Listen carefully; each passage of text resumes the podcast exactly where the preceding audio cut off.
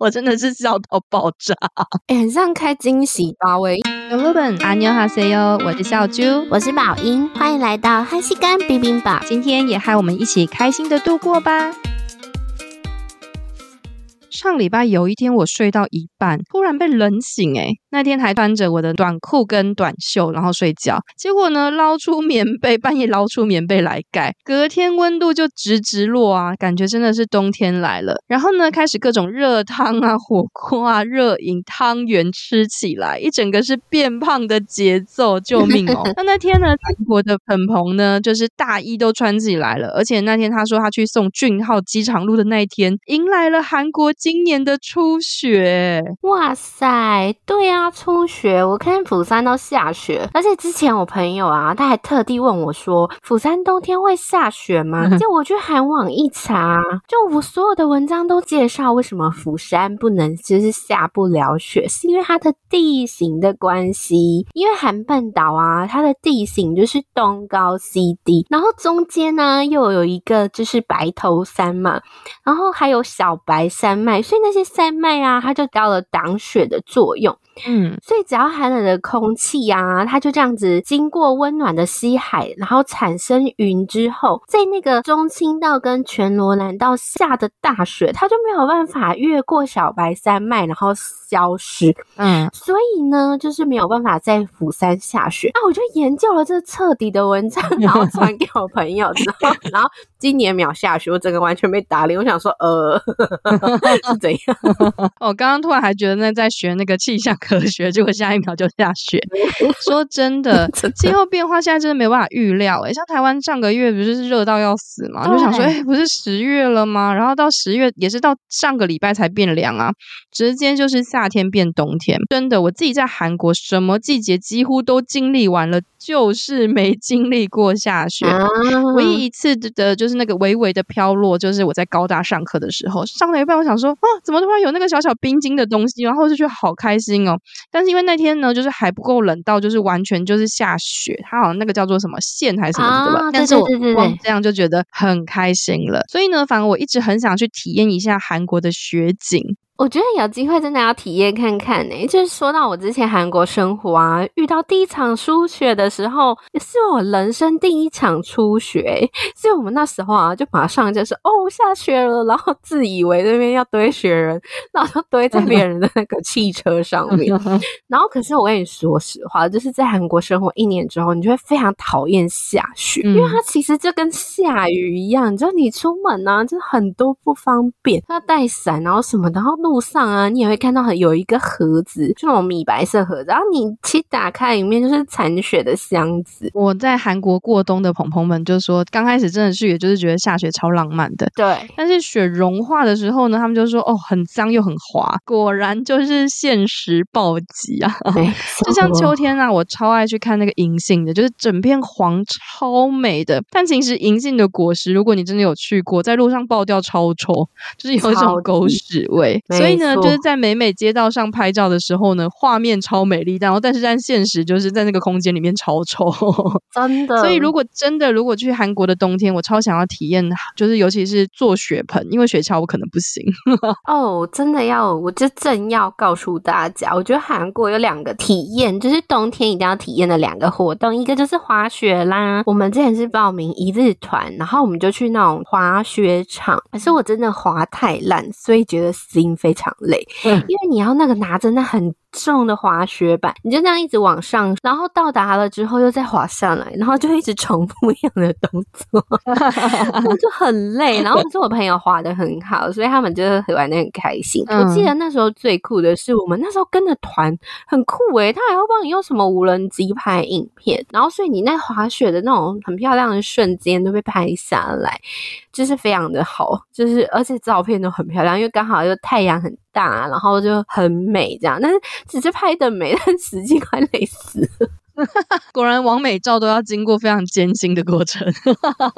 而且感觉就是虽然照片很美，但你们滑完雪隔天应该就全身酸痛，因为还要一直拉雪橇这样去的超痛。那讲到滑雪真的会想到各种韩剧欸，就是比如说那种滑雪场不是有缆车吗，我第一个马上想到就是鬼怪啊，想到鬼怪的里面的那个女主角恩达就是坐那个滑雪长的缆车上山，然后呢对，怪孔刘就出现在终点处等他，哇，整个画面马上就起来了。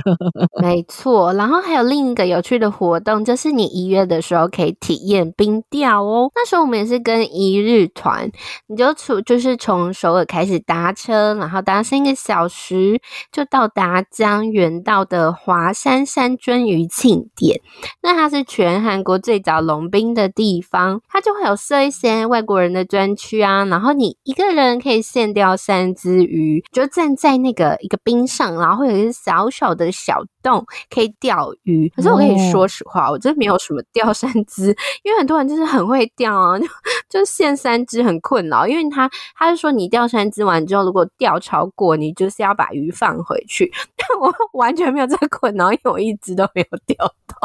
我那时候想说我到底在干啥，又不会滑雪又不会钓鱼，可是还是觉得很有趣啦。因为现场啊，那会有一个帐篷，那里面会大家一起烤那个鳟鱼来吃，然后还有一个很有趣的，就是可以玩那种叫甜甜圈那个造型的那个雪橇，这样就像做雪盆一样，然后就是从上面那样滑下来，真的蛮好玩的，大家有机会可以去体验看看哦。哇，那真的是很特别的经验耶。我倒是很想体验就是在结冻的湖上滑冰，我看过最冷的时候有的人会在那个湖上滑冰，然后感觉呢有点危险但又有点有趣。因为你讲到我都很想要买机票从韩国过冬了，但通常我的冬天都是窝在家里派，就是看电视啊，然后耍废啊，然后窝在被窝里面，搞不好今年可以出去走走。真的，像我在韩国经历啊，就是这种以前从来没有体验过的下雪，我觉得就是人生的那种新的体验。可是我觉得啊，台湾冬天还是很冷欸，尤其是骑摩托车，真的冷爆！我觉得没有穿羽绒服真的要冻僵欸。然后而且每次到了年末啊，大家都会讨论说要去哪里跨年啊或什么的。如果自己我本身没有出去玩的话，我就会死守在家，然后看年末的颁奖典礼啦。那我们今天就跟大家聊聊年末的音乐啊、演技啊、各大颁奖典礼哟 ，Go Go Go！韩国年末演艺庆典，你想看哪个呢？每到年末呢，韩国娱乐圈就会连续举办各大颁奖典礼、年末活动，其中最经典的就是3大电视台 KBS、SBS 跟 MBC 举行的歌谣庆典啦，还有演艺大赏跟演技大赏。那这3个庆典呢，分别把歌手、喜剧人跟演员们呢就全部都聚集在一起，每次都有满满的大拼盘跟舞台可以看。我每次在年末啊，都会有种哇哦惊喜大礼包的感觉，因为有非常多的舞台跟视频可以猛刷。没错，而且除了3大电视台的颁奖之外，还有很多那种年末的奖项的舞台。那我们今天就整理给大家来收听懒人包啦，如果你不论是去跑现场啊或看直播都不会错过哦。第一个整理的就是音乐类的，第一个登场的就是在下礼拜日本东京举行的妈妈大奖啦。妈妈大奖呢，在去年之前就被称作 MANT 亚洲音乐大奖，后来呢就是举办的 CA 集团呢就在去年改名叫做妈妈大奖。那这个奖项其实不停的合并改名过，那最早可以追溯到1995年，然后从2010年开始他们就在韩国以外的海外开始举办嘛，因为举办的是 CJ 集团，韩国超大的集团之一，所以他们阵容超丰富的。那也因为这样，每年都吸引很多的粉丝前往，因为难得可以在各国去看到韩流明星，所以呢迷二代团的粉丝们绝对会知道妈妈，因为二代团的全盛时期，妈妈的舞台真的是必看，大家每年最期待的年末大惊喜，各种舞台的炸裂。当年很多人都说 BIGBANG 就等于妈妈，因为每年只要 BIGBANG 在妈妈登场，哇，那一场一定是收视率最高的。虽然这几年妈妈有非常多的争议，就是像什么灌票啊，还有大家常听到的分猪肉。这分猪肉不是说就是在台上分什么猪肉，它就是大家人人有奖的意思啦。对，然后就也会传出说，就是很多经纪公司啊跟 CJ 不合，或者是就是那种经纪公司啊会拒绝一些艺人出席。对，然后韩韩国的观众呢，他们也是有一些非好感，因为他会觉得说为什么要去海外办啊，搞得跟奥斯卡颁奖一样，可是弄得都很不像 K-POP 了，就有很多的负面声浪就是一起出现。可是啊，美式妈妈只要消息一放出来，还是有很大的流量，就是各国粉丝还是都会跑去买机票啊，买门票啊，这样子。没错，像下周2、3啊，在东京举办的那个妈妈就一直放出会参加典礼的人有谁，然后他每放一组，大家就发现说机票开始跟着涨价。今年的主持人呢还是宝剑跟 Somi。 宝剑我真的现在都觉得我要在妈妈才能看到他了，我真的完全想说你的新戏到底在哪里，赶快给我出来。那他们还公开了18组的表演艺人出演哦，不管是现在就是火热到爆炸的 Seventeen 啊， Idol 啊， TXT 啊， Les Levin 啊， Zero Base One， Ball Next Door， 然后连东方神奇都出席了。然后呢，我们的世界蛋 BTS 今年真的是太猛了，一口气拿下12项提名，然后大家就在那边笑说 BTS 这样能不得奖吗？能不得奖吗？因为他们在最佳男歌手6个提名里面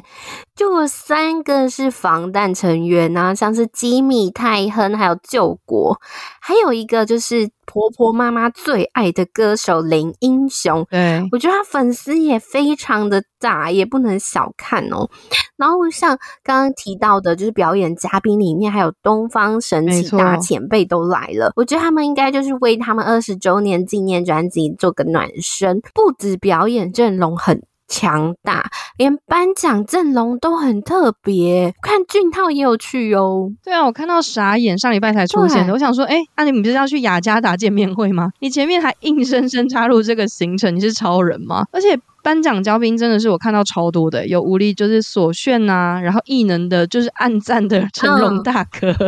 ，Diva 的就是恩彬，然后车贞淑的严正化欧尼，然后还有机智医生的刘演熙，模范计程车的李帝勋，甚至连少女 CP 郑敬浩跟秀英也难得同场出席耶。然后大家就说完蛋了，这下子这个名单出来机票更难订。哇塞，刚听完就觉得怎么全部的就是当红的大势偶像全去了。然后大家除了就是看红，就是每年都会想看的红毯以外，就是历年的妈妈合作舞台也是大家最想看的哦。像去年啊，就是4代团的女团合作舞台，还有 Kara 的回忆杀。哇，可是你说到妈妈就是让大家又爱又恨，她每次那个拍摄手法真的是让人就是头很痛啊，看不下去。就去年啊，那个4代团女团真的好不容易超大阵仗合作，可是他结果远拍啊，那侧写又超少，那很多粉丝都非常的不高兴，然后去网页上抗议，然后说不如不要拍，因为浪费这么好的阵容，真的很可惜耶。真的去年看到那个直播的时候真的傻爆眼，我想说人脸呢给我 focus 人脸吗？不要只有我拍空景，真的很夸张。不过我们才第一个奖项就讲那么多，惨了，之后感觉要讲很久，赶快往下一个。接下来呢，我们要介绍的是颁奖典礼，就是也是呢由韩国最大的音源平台就是 Melon 甜瓜所举办的第15届的 MMA。 那很多人直接就把它翻译成甜瓜音乐奖。那今年在韩国的永宗岛上进行，MMA 呢从就是2009年举办到现在，我自己是很喜欢看他们的入围名单，因为呢他们的入围名单呢就是美愣嘛，他的入围标准就是音源要占 60%， 那甚至就是如果你是入围 Top 10 的话呢，就是奖项是要音源占 80%。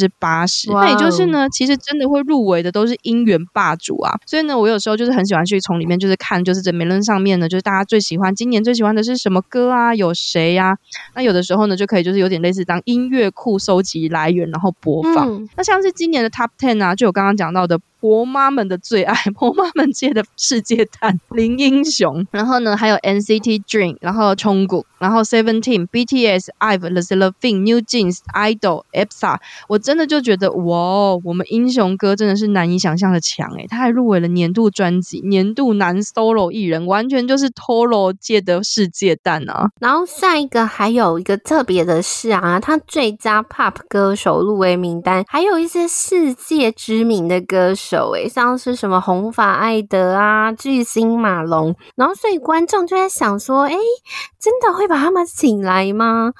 我自己是觉得红发艾德有机会跨时空演出哦，因为他上次2021年啊在妈妈，他是录好2首表演舞台，然后直接连线播出，所以不知道这次就是甜瓜有没有机会请到他咯。对啊，如果甜瓜连线我觉得还好，如果他们甜瓜直接请到现场，感觉他们费用会飙到超高而且如果他们真的到现场，东京机票应该就会卖光吧真的我们居然是想到这个东西那这次呢，除了近期很火的男团比如说 Zero Base One 啊、来自啊，然后Born Next Door 之外呢，大势女团 EPA 啊，然后 IVE 啊、New Jeans 啊、Stacy 以及今年7月才出道的多国籍的团体 Kiss of Life 全部都会出演。哇，感觉又是个精彩的盛典啊。没错，我自己在韩国读书就是追 101 的时候啊，我是没有去过妈妈，但是你刚刚介绍的那个 Melon 甜瓜办的就是 MMA 我有去过，然后还有首尔歌谣大赏啊、 KPNA 还有就是很有名的金唱片奖，我那时候就是都有去，因为整个就是为了追完什么都去过了，然后整个就是很好看的拼盘，就是那种歌谣盛宴。而且我那时候的生活就是一直去网咖抢票，然后如果没有抢到的话呢我们就去推特收一些浪票啊，然后去跟韩国人面交，然后或者是就是找一些外国人可以购票的方法这样。那现场的时候我真的就是听了以后，我觉得妈妈木跟 B2B真的是不愧是美声团体，他们演唱实力真的超强，然后防弹啊，他们就是舞台非常华丽，有超多那种大型的道具就搬上舞台，而且他们跳舞实力真的超猛。哇，不愧是 HYBE 旗下的 No.1 啊。我自己呢是荧幕粉，那光看荧幕的舞台我就觉得超级震撼呢，因为除了舞台跟平常的服装打歌服都会不太一样，就会特别华丽之外，我最喜欢的就是各种翻唱混搭跟合作，但不得不说有机会如果去听现场的话，我真的也要去听一下。自己听过一次拼盘，就是那种类似大拼盘演唱会，就觉得说哇很热闹耶。那如果是实际这种颁奖典礼的话一定更热闹，如果去庆典的话应该就是热闹到炸裂吧没错，而且我们那时候啊如果没有票就是看典礼的话，我们也就是会带着那个神器折凳然后冲现场，就是朝圣红毯。上次我记得很深刻，就是有一场 AAA 但是我们没有去到，就是没有办法进去看典礼但看红毯，那时候是请到刘以豪来当颁奖嘉宾哦，然后他一出现啊，你就听到隔壁人在台湾人在那边喊说刘以豪，然后我想说超巧怎么会有中文啊觉得很亲切啊然后因为韩国人呢就是很喜欢台湾花美男，对，像是许光汉之前就被请去那个百想艺术大赏跟李帝勋一起颁奖嘛，然后一定要提韩国人当年也是非常喜欢的王大陆那时候2016年呢、他们有邀请他去妈妈颁奖，然后说了一个经典名语，这是什么？在这个舞台上会带给各位满满的大平台会笑死，然后从此就成为一个流行语小风我真的记得那时候看完整个笑到喷出来，因为他一脸震惊然后又很拽王的脸，然后在那边就是大平台的时候我真的是笑到爆炸笑到烂。然后后来很多人的那个梗影音啊在那边就是一直大平台大平台大平台大平台，超烦的真的。讲到这个我们光汉真的已经快把男神收集完了他真的是跟各种男神一直合作，有够羡慕。而且我觉得呢红毯看起来真的是超爽的，就是有的时候就觉得说哇就是各种明星都在你的眼前就是聚集了。但我自己去看红毯的经验就是有一个很好笑的经验，我就觉得有时候最好笑就是当下呢其实我知道他是明星但我认不出他是谁，然后多年以后才突然想到说这个人我以前在红毯看过他，这种时候我都觉得超妙的没错当下认不出来真的超多。就是我记得上次好像有说就是我们在介绍某一集就是迷妹特辑的时候，我记得我那时候也是看了我就是那一长串的影片，除了有看过俊浩之外，然后居然有看过那个雷星敏林大哥，就是那个演财阀家的小儿子的爷爷，我想说、啊、我当时居然有看过他忘记对，太久了，因为看过太多了。然后我那时候颁奖典礼之后，我们也会去看下班路，这样开惊喜包欸，因为大家就那种黑头车啊或是白色的车子，就这种两种，然后他们就一台一台的出来，然后有些艺人啊就会特别摇下来就是窗户就是挥手，可是因为你不知道你自己等 idol 什么时候出现，你就是在那边一直等待一直等待，都要等超级无敌久，有时候可能会真的没等到。那我记得我那时候看到华莎本人欸，他就很热情的跟大家打招呼，是第一次近距离看他本人哦，真的很漂亮呢！哇，我木木朋友一定会羡慕死，他超爱华莎的，而且华莎那个要来跨年了，大家可以赶快去准备去听了，就是在台北跨年。台北跨年，我自己是自从那个宝英跟我说过之后啊，我现在各个表演场我都会去等下班路。哎、欸，有一种很有趣的感觉，看艺人下班，因为他们有时候下班就特别的轻松啊，然后就会跟你那样挥挥手啊，就觉得哦，好可爱哦。那我们接下来就要跟大家聊说年末三大电视台的颁奖啦。那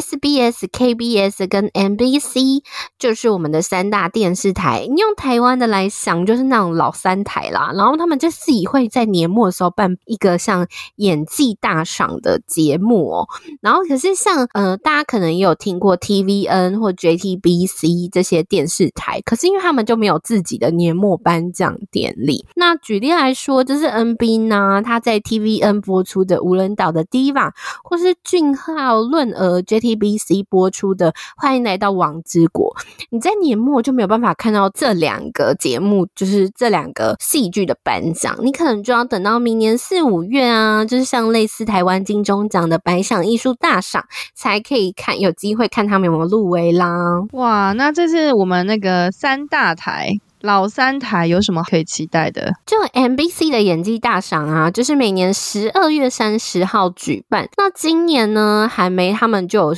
推估大赏就是南宫珉的恋人啦，因为除了就是南宫他的演技就再度封神以外，因为像其他的戏剧像是林秀香的木偶的季节啊，宇道焕的朝鲜律师，然后金明珠 L 跟那个崔振赫的那个 number， 他们的收视都比较不如预期，所以他们就是韩媒就评估说就是可能很难角逐大赏。那如果南宫啊他这次再拿下就是他继黑色太阳之后第二次拿下 MBC 的大赏哦。哇，那我觉得应该就是南宫啦，无条件顶南宫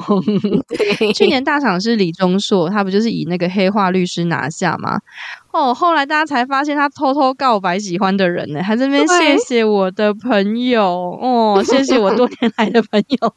结果不久后就被低社爆料就是 IU 啦。哎，但是那时候出来我真的是组合整个超震惊，想说哎、欸，你们两个什么时候在一起的？对，超震惊。然后所以大家要知道颁奖典礼也是意外的告白场合欸，我记得那时候宋仲基也是啊，他就在某一个颁奖典礼什么感性告白他的女友凯蒂，可是因为他那时候啊好像念了很多什么宠物的名字就一连串里面然后加一个凯蒂这样，然后所以那时候大家都没有发现原来凯蒂是女友啊对，可能以为凯蒂是只猫或者是凯蒂是只狗，搞了半天是孩子的猫哎、欸，以后真的要从里面去看蛛丝马迹到底有没有什么猫腻。那 SBS 演技大赏呢？演艺大赏一样是在12月31号那天举办嘛。那我看 SBS 蛮多好剧的，比如说今年的那个浪漫医生金师傅3，无理的韩石圭欧巴，然后呢还有模范继承车2的帝勋啊。哎，我感觉他们两个应该就是 PK 大赏的人之一了吧。没错，还没就是预估他们两个人啦，因为金师傅啊3他那时候的收视率高达 16.8% 哦，然后继承车2他的最高收视率也到 21%， 而且韩石圭啊就是他在金师傅第一季的时候就已经拿过大赏，可是第二季的时候他输给那个金牌救援，那时候是南宫得下大赏。李帝勋他在计程车第一季的时候遇上一个超强敌人欸，就是上流战争的金素妍，那时候他演技真的是抓狂发疯，超强，真的是神演技拿下了大赏所以我觉得韩梅就真这次就预估今年大赏可能是帝勋的哦。哇，崔拜给我们帝勋一个机会吧，前面遇到太多的抢手了。而且他今年在那个模范继承者里面，他真的是把所有职业啊、所有的角色、所有的个性全部快演完一轮，好好笑，呼声很高，然后各种方言也完全就是处理的非常好。那呢，今年呢 KBS 每年好像他们都会强碰一下，就是也是在12月31号就是演技大赏，但我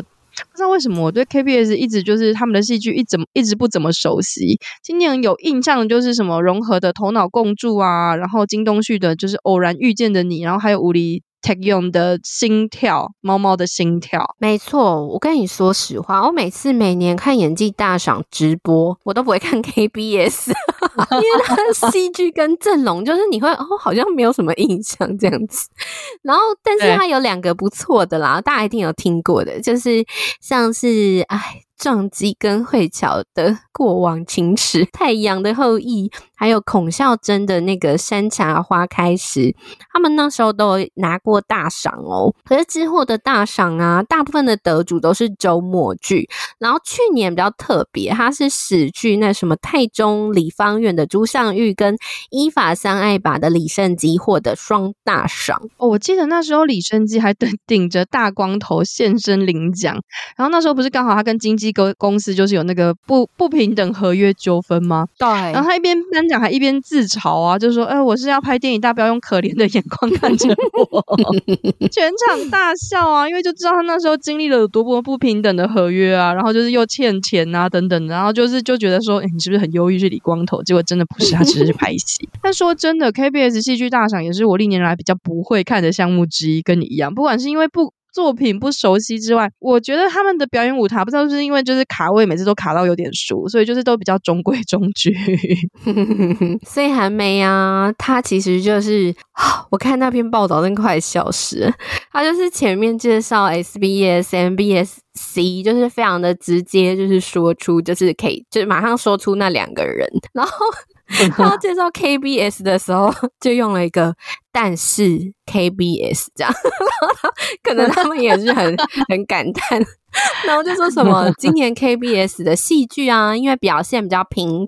所以他就是列了一大堆之后觉得那些都不可能，所以他们就猜了一个，就是因为是公映放送50周年特别企划的大和史剧什么高丽契丹战争，里面有一个演员叫做崔秀中，所以他们觉得哎呀其他人都不太可能就是他会得奖啦。我自己是没有看过这一部，但是我知道那个帝国之子的金童俊有在这部演皇帝显忠，所以才知道就是有这部戏。那如果是我的话，我应该今年就是会看 MBC 男公民啊，因为我就是要看男公拿大赏，因为以前就是每年看他那个领奖的时候，他都会跟雅玲他的女朋友告白我都超感人，真的现在已经变成老婆啦，更期待他会怎么告白，没有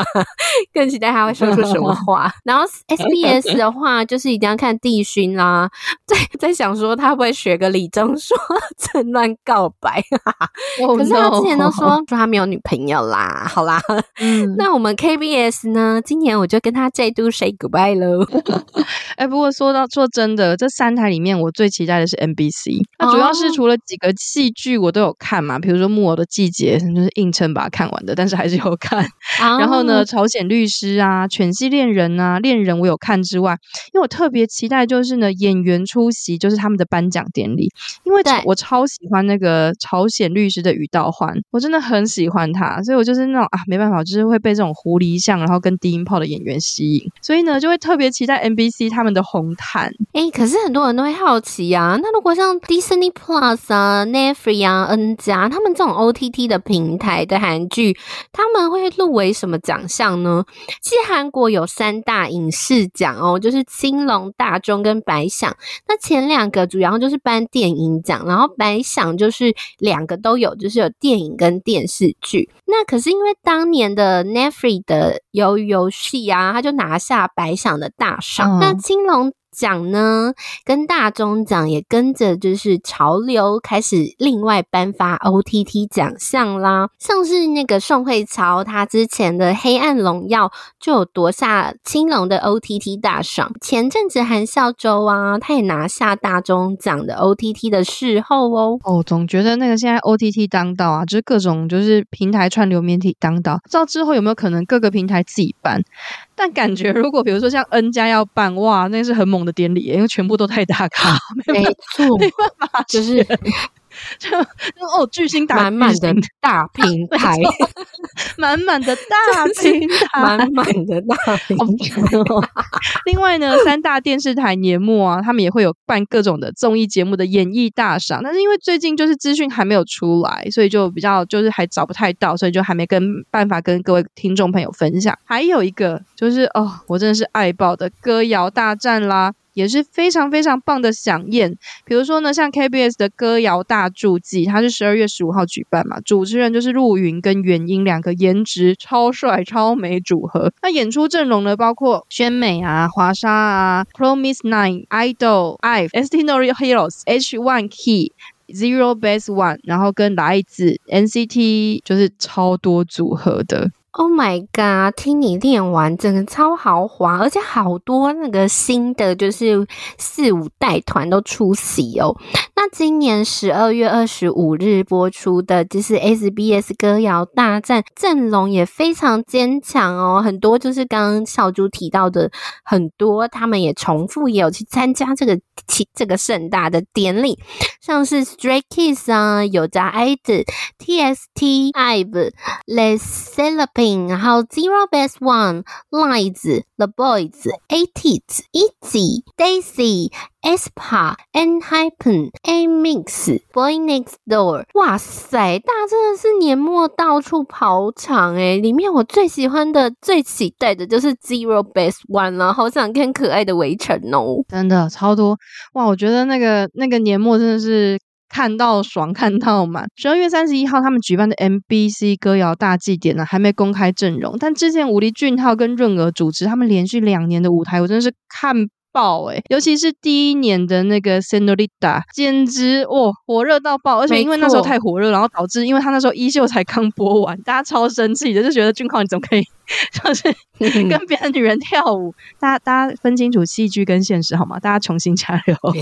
而且呢排舞的花絮超好看，然后第二年的 Together 也是超级可爱，大家都在敲碗说哦有没有可能今年又继续合作。那顺道一提，吴丽润儿真的是很强耶，她是连续9年担任 MBC 歌谣大祭典的主持人。哇塞，整个就是收视保证。那我觉得今年应该就是她了啦。对，我也觉得是她了。然后我觉得就是因为每年大家看那个三大歌谣大战啊，就是要看合作舞台，那我自己比较印象深刻的是当年止于雪炫跟哈尼，他们2016年有2次合体，他们第一次啊是在 MBC 的另外一个庆典叫做 DNC 超级盛典，然后跳那个 Wonder Girl 的 Tell Me 跟 Nobody， 然后年底啊又去 MBC 的歌谣大祭典唱那个To My Boyfriend， 那子瑜哦他跳 Tell Me 真的超可爱又俏皮。那小猪猪了，就是你刚刚提到就是俊浩跟润娥，还有喜欢哪个舞台呢？哦，武力俊浩跟润娥拜托切白大家一定要去看。但是我对2018年那一年啊哇 SBS 的歌谣大战印象深刻，因为他们那时候推出的就是很多那种就是限定团体嘛，那其中有个限定团叫做漂亮的孩子旁边是漂亮的孩子，哈哈很瞎的名字，很可爱。他是有 Twice 的之语，然后呢彩英跟 Momo， 然后还有 Red Baby 的那个 Irene 跟瑟琪还有 Joy 组成，然后他们跳就是大前辈 SES 的 Dreams Come True 啊，哇现在看了你们一定要回去看，那时候 Y2K 的扮相有够好看。然后同一场呢还有大势的大势也是限定团，超好笑哦，就是有那个 Monster 的就是贤佑，然后还有元虎跟现在小时期的后喜，然后呢跟敏奎跟 101 的佑正还有真印，他们一起表演 2PM 的 Again and Again， 真的直接疯掉欸。另外还有主唱 LINE 就是 GOT7 的就是 JB， 然后还有 Winner 的申润，然后17的 DK， 然后跟 NCT 的道英 One 的再换一起演唱 Queen 的 Don't Stop Me Now， 哇那个声音简直是炸裂，所以我年末真的是各种死守，因为必须每一场都看好看满。没错，但我自己个人因为我比较喜欢看韩剧，所以我就是年末都是看以演技大赏为主，那综艺我也是比较少看，所以我的习惯就是跨年当天我就是会打开直播，然后先看演技大赏，然后就是可能广告的时候再转过去看一下歌谣大祭典，看有没有什么合作舞台啊。然后我觉得很有趣的一点哦，是因为韩国时间嘛，不是就比我们早1小时，所以我都会跟我的朋友一起约好看韩国直播，然后我们就一起过韩国跨年欸，就跟演员一起这样子倒数啊，5、4、3、2、1，然后我们就祝彼此哦 ，say happy money party say 哦，然后12点之后。就是台湾12点一到之后又再去过那个台湾跨年，然后就是群主说哦，大家祝朋友新年快乐啊，然后用很多LINE贴图，有没有新年快乐LINE贴图那小竹呢？我现在真的是不知道是不是上了年纪，没有，自己觉得上就是上了年纪，我现在看完各种舞台直播我就洗洗睡了，就是已经没有办法去跨年摇，但是我今年非常想去跨年摇，因为今年有华沙，然后呢我会，然后但是很有趣，就是每次他们不是倒数嘛，然后我就会切到就是他们也会有一个那个画面，因为有的画面会直播，就是他们在中阁那边不是会敲钟吗？就有一种哇年节感，就是有一点仪式感的感觉，让自己有一种跨年的感觉。哎，真的很快哎，今年年末马上咻咻咻就来到了，转眼间又去跨到12月，一年也就要结束了。今天呢，我们为大家整理的年末各种颁奖典礼跟舞台，希望各位听众能够在年末的时候有非常精彩跟热闹的演出可以看。那以上呢是我们今天的节目，我们下周见咯，拜拜。